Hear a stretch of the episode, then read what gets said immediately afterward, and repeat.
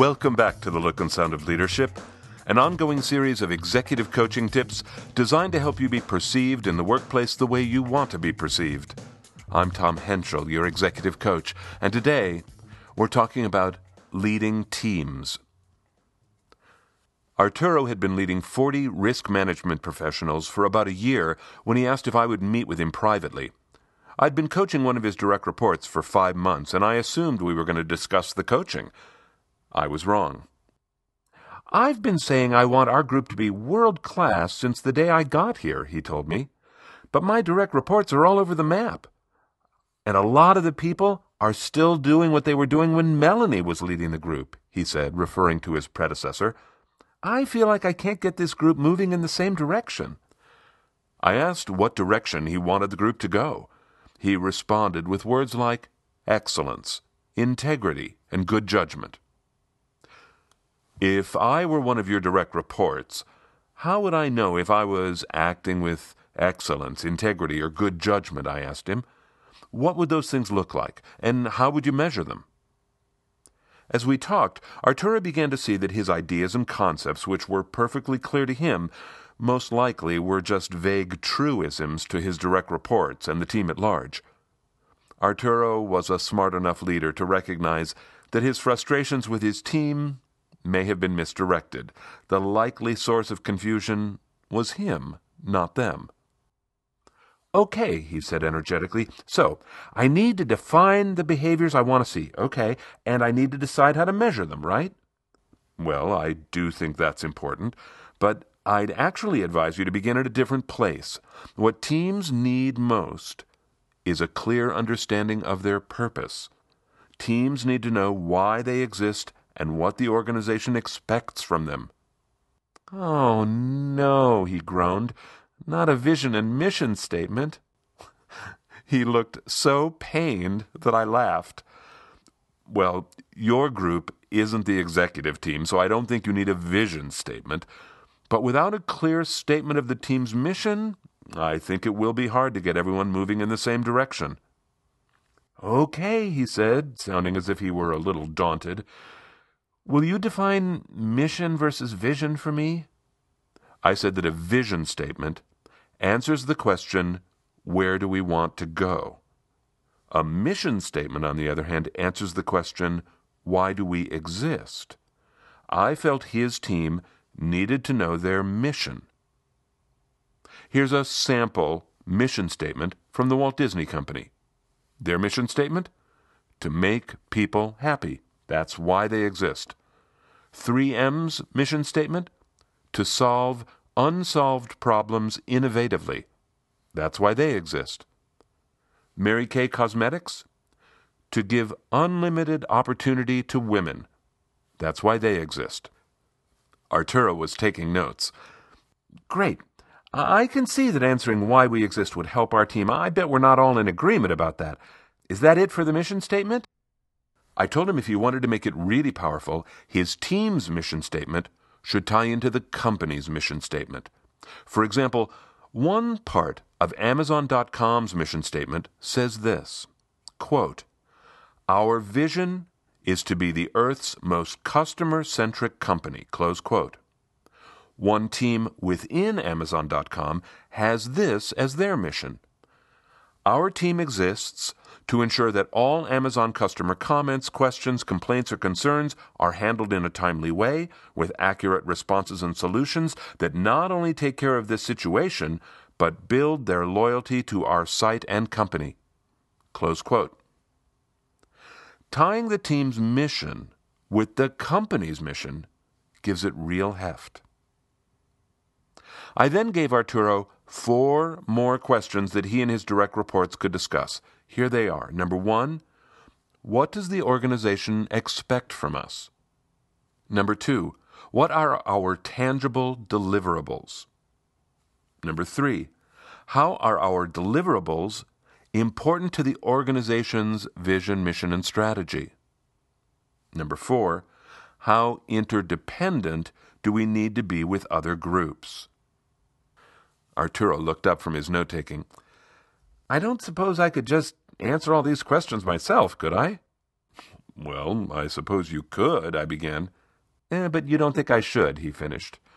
No, I don't, I agreed. Three reasons why. First, if your direct reports help to answer these questions, they'll own the result much more than if you tell them what to think. Second, if you and your direct reports discuss these questions in a meaningful way, you'll mature into a stronger leadership team. And finally, Arturo, your direct reports see the team from a different point of view than you do. That's inevitable. So they're going to bring different ideas to the conversation, and that has to make the conversation richer. Okay, he said. So my leadership group and I have to answer five questions. Is that the whole ball of wax? Well, if you really want more, I said, I have two other ideas that I think are great for team leaders. Now, before I tell you the final two ideas in this podcast, I want to step out of my role as executive coach for a moment and speak personally. The end of the year is fast approaching. Soon, in America, we'll celebrate our National Day of Giving Thanks. Among the things I am very grateful for this year is you, the listeners of this podcast. I've been in direct contact with many of you this year, and it has been a real pleasure. I've had wonderful exchanges of ideas with some listeners. Others of you have taken me up on my various offers to send materials that support what you hear here, and others have even become clients. It has been great, and I thank you. I've also heard your expression of thanks to me, and I've really been touched by them. One woman in the Midwest wrote, your podcasts are like getting an entire management class for free. I don't know what to do other than to say thanks. Those thanks mean a lot to me. But in truth, if the podcast adds value to you, there's a small little thing you could do, and it's not payment, really. It's not even for me. Rather, it's to help other people like you find the podcast so they can get value too. What am I asking you to do? Post a positive review in the iTunes Store. It only takes a minute and it's free to do. So far, The Look and Sound of Leadership is on its way to becoming one of the highest ranked podcasts in the business section of the iTunes Store. Positive reviews and high rankings help keep the podcasts up in the search results so new listeners can discover us. To post a review, just go to the podcast page in the iTunes Store, scroll down until you see the headline that says Customer Reviews. Nearby, you'll see a little button that says Write a Review. Click there and put in your thoughts. If you take the time to post a review, please let me know and tell me your Apple username. As a small acknowledgement of your support, I'll send you an updated list of the books I give out to my clients over the course of a year, and of course, I will send my personal thanks.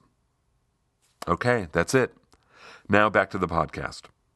I had just told Arturo that I had two more ideas for him as the team leader. The first idea is this the mission statement is only the top layer of a four layer pyramid. The three additional layers in descending order are strategies, goals, tactics. Each layer supports the layer immediately above it in other words, the tactics on the bottom support the goals. The goals support the strategies. And the strategies support the mission. Here's an example. Suppose there's one strategy that calls for the team to submit weekly data reports that are flawless. A goal supporting the strategy might be collect data from every branch worldwide without exception at the end of every week. A tactic that supports that goal might be every branch manager will use the XYZ reporting system that scrubs the data. When each layer of the pyramid clearly supports the one above it, managers at every level know what to measure and are able to diagnose problems quickly. And people performing the work know how they're contributing to the team and to the company as a whole. Explaining the bottom three layers of the pyramid was the first idea. The second idea got back to something Arturo and I had only touched on measurement. Measuring a team against a mission statement is often hard, but the bottom three layers, the strategies, goals, and tactics, have to be measurable if they're going to be meaningful. The example I gave for a strategy called for flawless data reports. But if my example had called for data reports that display world class excellence, would that have been measurable? Can world class excellence be measured consistently week in and week out? I don't think it can. But measuring flawless is easy. It's critical that every item on each of the bottom three layers of the pyramid be measurable. And it's normal that you would have more than one strategy, more than one goal, and more than one tactic. All right, I want to recap the ideas you've heard so far. First, no matter how large or small your team is, they're going to gain purpose from knowing the answer to these five questions. Here they are. Number one, why do we exist? Number two, what does the organization want from us? Number three, what are our tangible deliverables? Number four, how are our deliverables important to the organization's vision, mission, and strategy? Number five, how interdependent do we need to be with other groups? In addition, there are strategies, goals, and tactics that support the mission. They all need to be defined, and you need to know specifically how you will measure each of them. When a team knows all that information, it's as if they're looking at a detailed map that shows them how to get to the destination called the look and sound of leadership. If developing yourself as a team leader is an idea you're interested in, here are four other podcasts that can help you develop your skills Holding People Accountable, How Behaviors Change, Leading Change, Leading with Your Heart.